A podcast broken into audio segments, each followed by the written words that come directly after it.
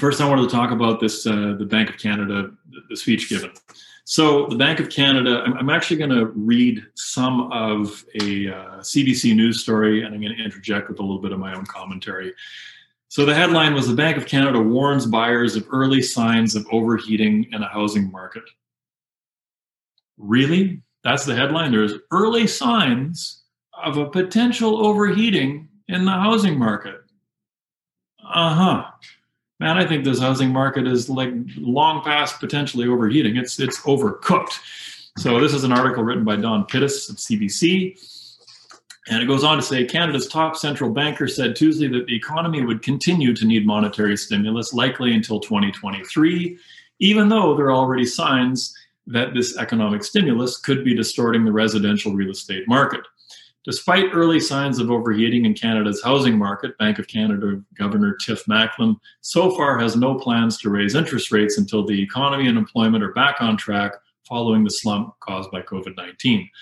Some observers have expressed worries that the Canadian housing market is rising at an unsustainable pace. All right, this is where I'm going to interject with a bit of my own commentary here. Um, yeah. So the Vancouver housing market, uh, one that I'm intimately familiar with, rose by 39% in a single year. That year was 1989. That was a little while ago. So we've been detached from reality here in Vancouver for decades, pretty much for my entire life.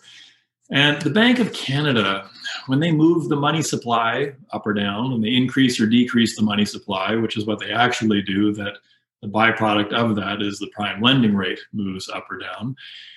Uh, what are they doing that to control? Well, they're not doing it to control the real estate market. They're doing that to control the overall economy, of which real estate is it's a small piece. Rock bottom interest rates have done what for borrowers? Like we actually know, but journalists don't. The public doesn't seem to know. Well, because I guess you know journalists aren't getting that message out there.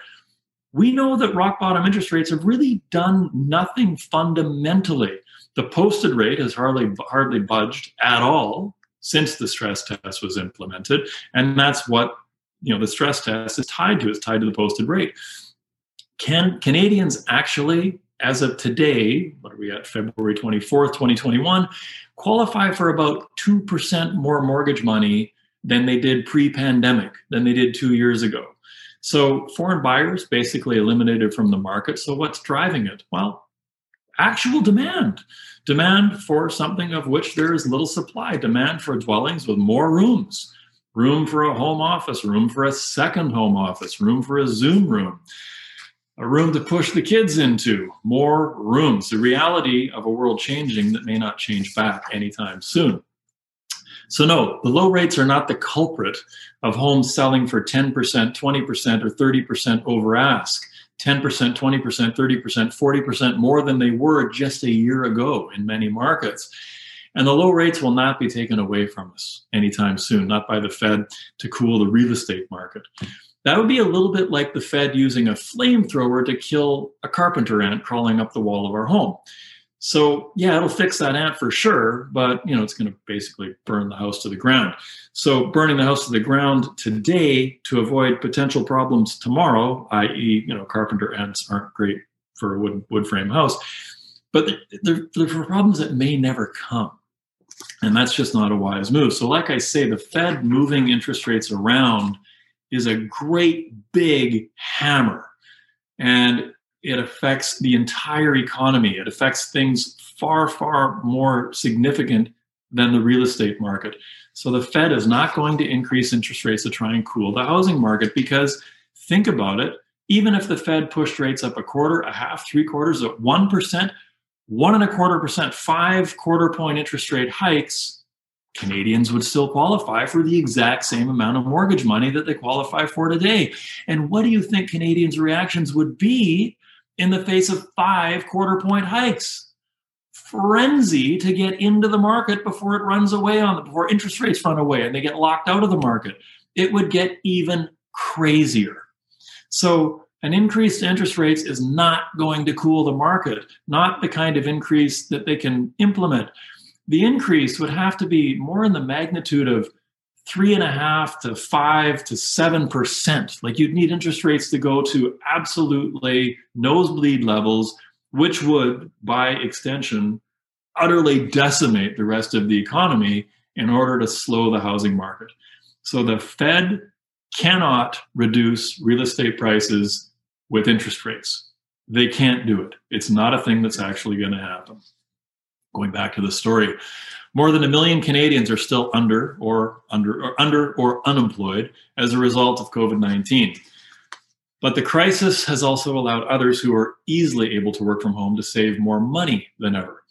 The low wage jobs were hit the hardest. Not only did tech related employment, though, not fall as far, but in fact, demand for tech workers had bounced back to levels higher than pre pandemic.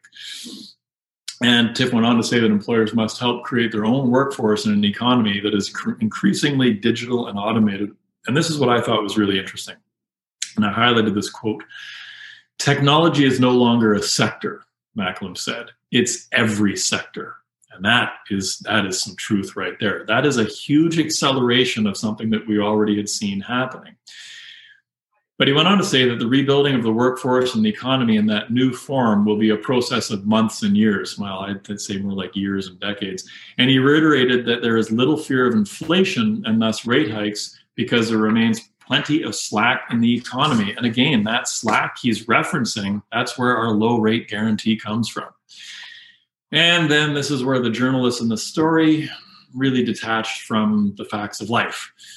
The story goes on to say, but just as low rates have led to increased borrowing by businesses that has helped spur expansion in share prices, low rates have made it easier for prospective homeowners to bid up the prices of houses. False. Low rates have not made it any easier fundamentally for prospective homeowners to bid up prices of houses it it hasn't worked that way since January 1st of 2018. The real thing that kind of got me going on this story, the author then links to a story from February 2020 titled February 2020 titled Ottawa unveils new mortgage stress test rules that will make it easier to pass. Well, yeah, they unveiled new proposed rules that were going to be implemented April 1st, I think it was like April Fool's Day of 2020 but then in between the announcement and the date, a pandemic broke out, and the Fed not only pulled back, CMHC came out and made it even more difficult to qualify for a mortgage through CMHC. Thank goodness the other two insurers, Sagen, I said it correctly, Sagen and Canada Guarantee did not follow CMHC's lead into making it even more brutally challenging for first time home buyers to enter the market. But again, like here's the problem we have journalists writing about the residential real estate market who don't even realize that stories they wrote a year ago didn't come to pass, that the policies didn't actually get enacted. They, they don't know what they're actually talking about. So, again, low rates have not made it any easier for prospective homeowners to bid up the price of houses. They haven't. We have a stress test. So, anyway, kind of interesting. Ottawa suspended its easing, as they of the stress test and has continued to leave thousands of Canadian families locked out of the housing market, paying rent and missing out on market appreciation. And more importantly, missing out on basically ever owning a home in their natural lives. The real math a 60,000 per year household income with a $20,000 down payment used to up until December 31st of 2017 qualify that family for or individual for a $400,000 purchase. So if you had 60,000 in income, you had a $20,000 down payment, you could buy a $400,000 property more or less. Today, basically as of January 1st, 2018, when the stress test came in, all the way through up until today, Feb 24th, 2021, that same household with $60,000 of income and a $20,000 down payment only qualifies for a $300,000 property and $300,000 properties became $400,000 properties over the past two years. There's virtually nothing left in major urban centers in Canada to purchase for under $400,000, especially if we're talking about a family, especially if we're talking about two or three or four people. Forget about it. And is it speculation driving this market? No, No, people love to go on about that. Again, go all the way back to 1989 in Vancouver when home prices went up 39. Oh, it's speculators. It's a bubble. Yeah, right. Thank goodness everybody sold their homes back in 89 and got out of the market, right? I mean, average home price in Vancouver was like 270,000.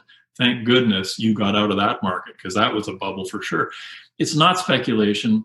It's not foreign buyers. It's not a bubble. It's under supply and ever increasing demand. That is what it is. It's really that simple. It's the same story, and that story is now being exacerbated by fundamental and likely very long lasting change. And I'll admit it. I'll admit it. Last summer, when the exodus from the cities began, and we're reading about this in the newspapers, I thought people were kind of jumping the gun you know, more and more those people actually look visionary. And maybe I'm getting just too old and slow to adapt. I don't know, something I need to consider. But the one thing I do know, and I know it very well, there is no bubble. That's not what's actually happening. There's just one bad government policy after another. And all levels of government are to blame municipal, provincial, federal, and all parties are to blame because this mess has been going on for decades. It's gone on through every stripe of political party ruling every municipal, provincial, federal level of government. So changing parties, it's not going to fix anything. It's not going to fix anything. The only thing that's going to fix this is a change of mindset, and that's a real challenge. And that, frankly, goes all the way down right to the grassroots level of the people that show up at municipal meetings and argue against redevelopment of these six single family home sites into a townhouse development or a condominium development because it's going to block their sun or block their view or increase traffic etc all this nonsense. So it comes right down to the individual level. But that's the markets that's the state of where interest rates are at. They're not moving. State of where prices are at they're going to keep moving. Uh, and, and really the root of the problem as i see it. So there's my thought for the day on the market, rates, etc.